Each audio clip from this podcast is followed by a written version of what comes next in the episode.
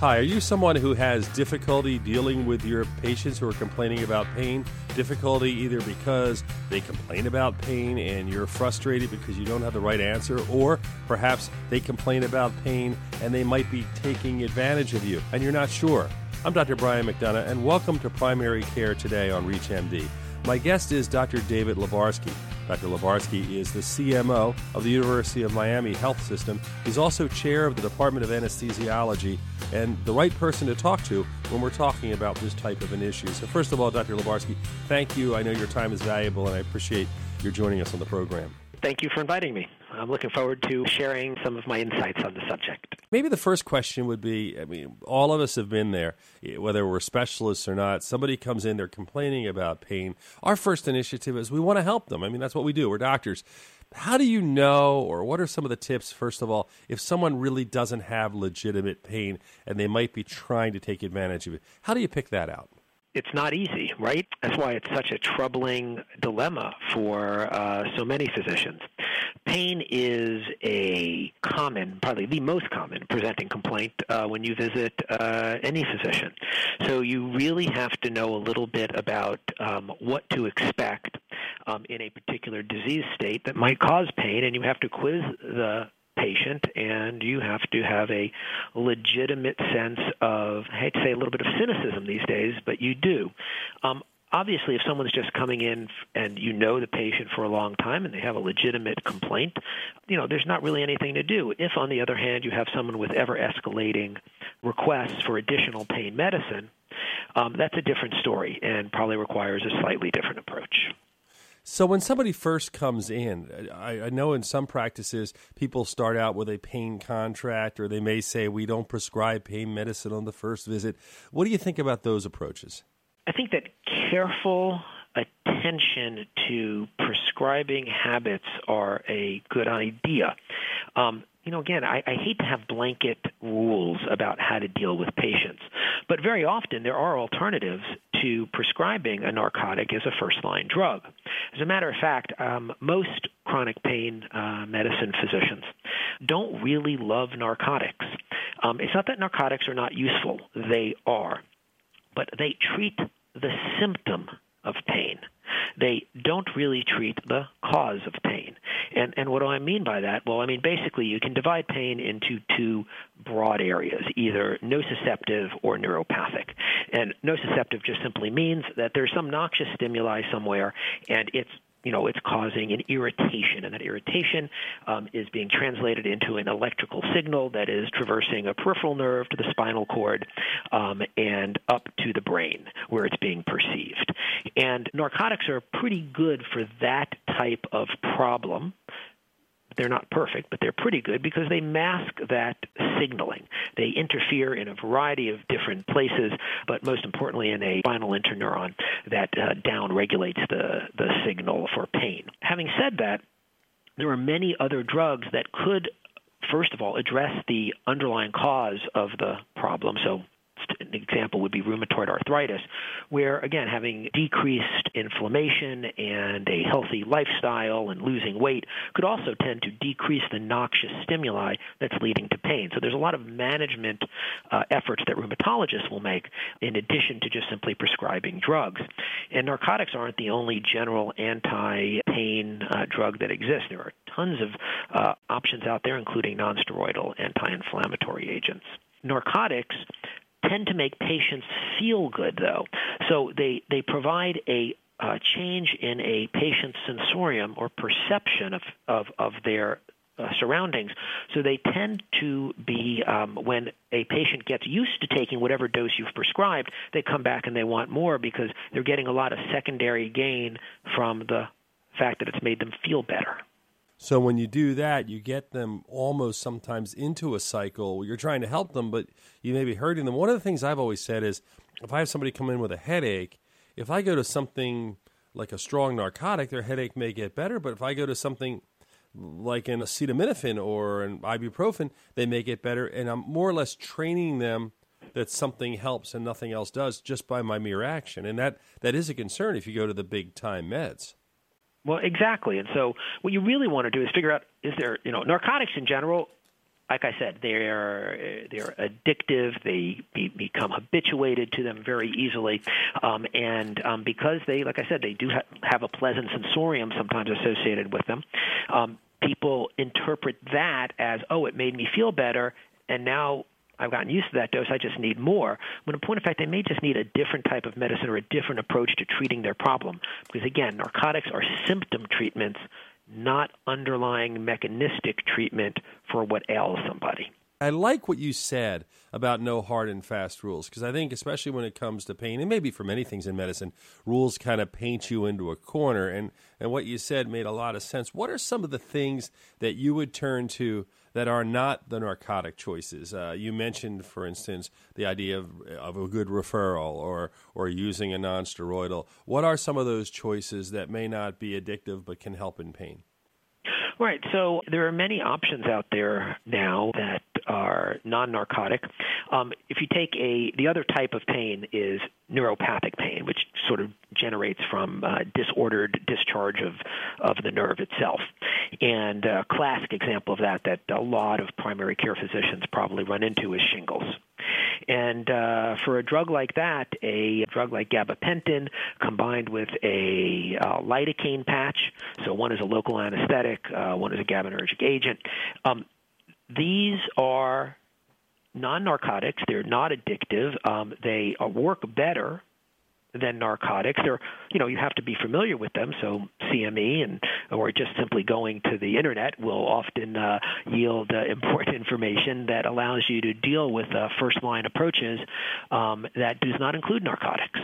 And you know, again, anytime you can stay away from narcotics in general, it's probably a good idea. And there are so many uh, state prescribing laws that are very different across many different states. It's, it's, it's hard to even keep up with them.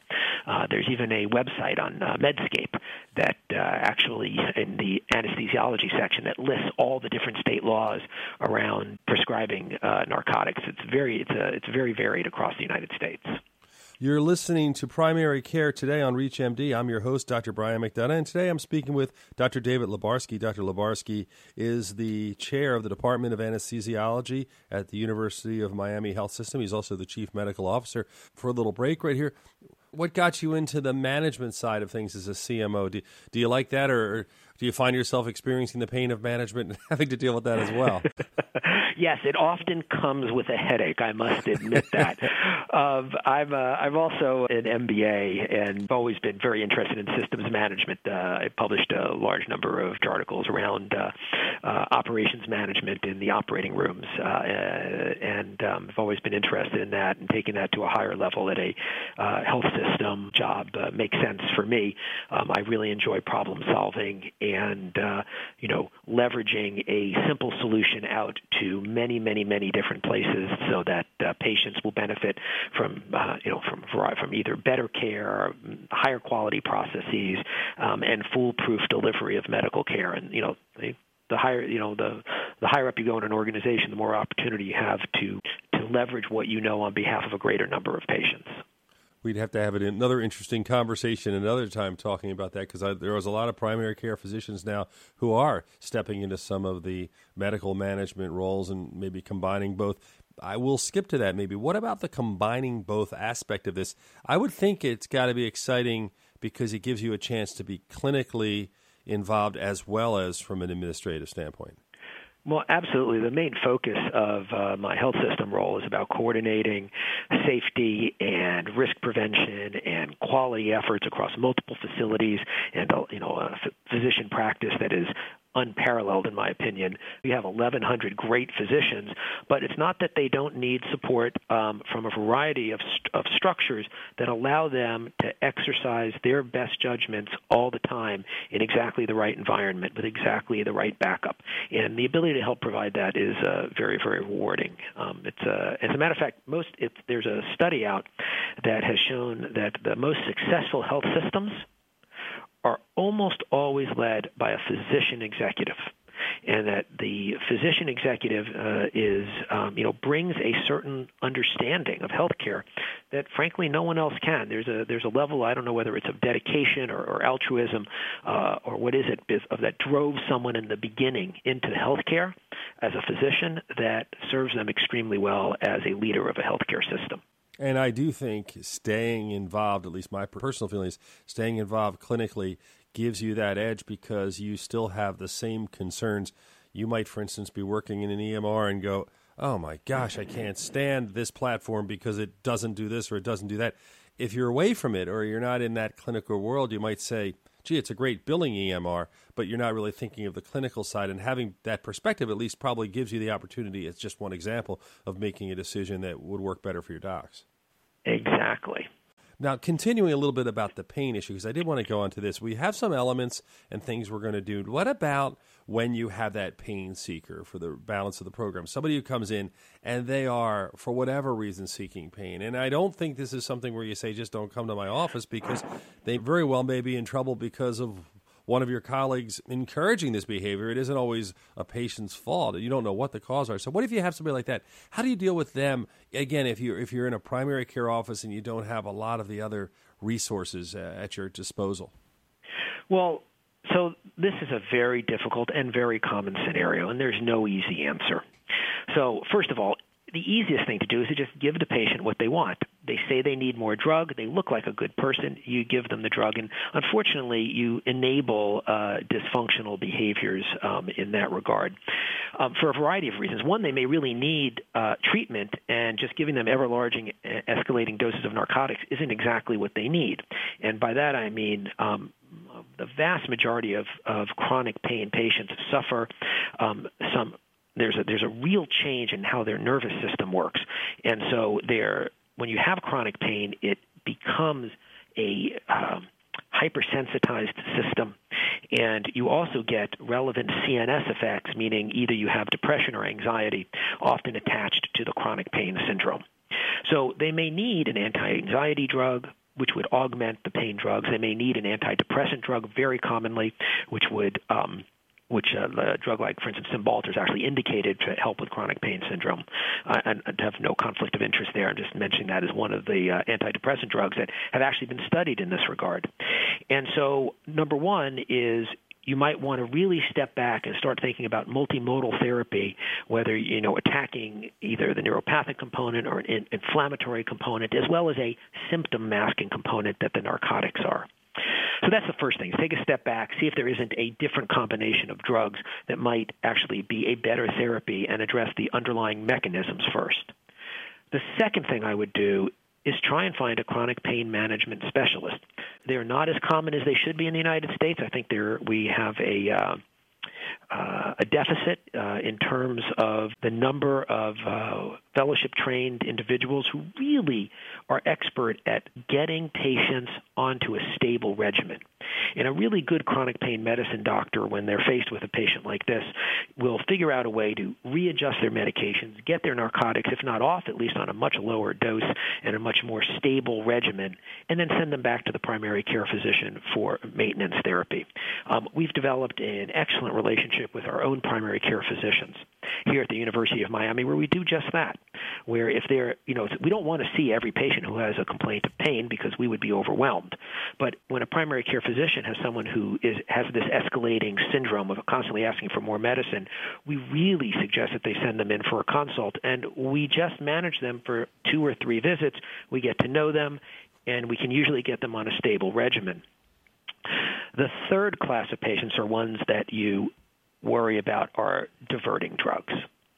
And um, it's hard to pinpoint that exactly, which is why for patients who are on large amounts of narcotics, very often that's where you begin to bring in contracts and where you do drug testing in the urine to make sure that the drugs that you're giving them are ending up in their body and they're not selling them on the street um, and you have to see them more frequently and work more closely with them. Um, and they very often require psychological or psychiatric counseling because in those cases there's almost always some type of CNS component uh, going on as well and behavioral issues that need to be addressed. Well, Dr. David Lubarsky, I want to thank you for taking the time to join us. I really appreciate the words of wisdom you shared with us. And again, thanks for taking time out of your schedule.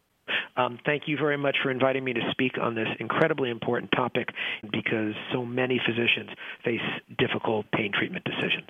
This is Dr. Brian McDonough. If you missed any of this discussion, please visit reachmd.com slash primary care today to download the podcast and learn more on this series. Thank you very much for listening.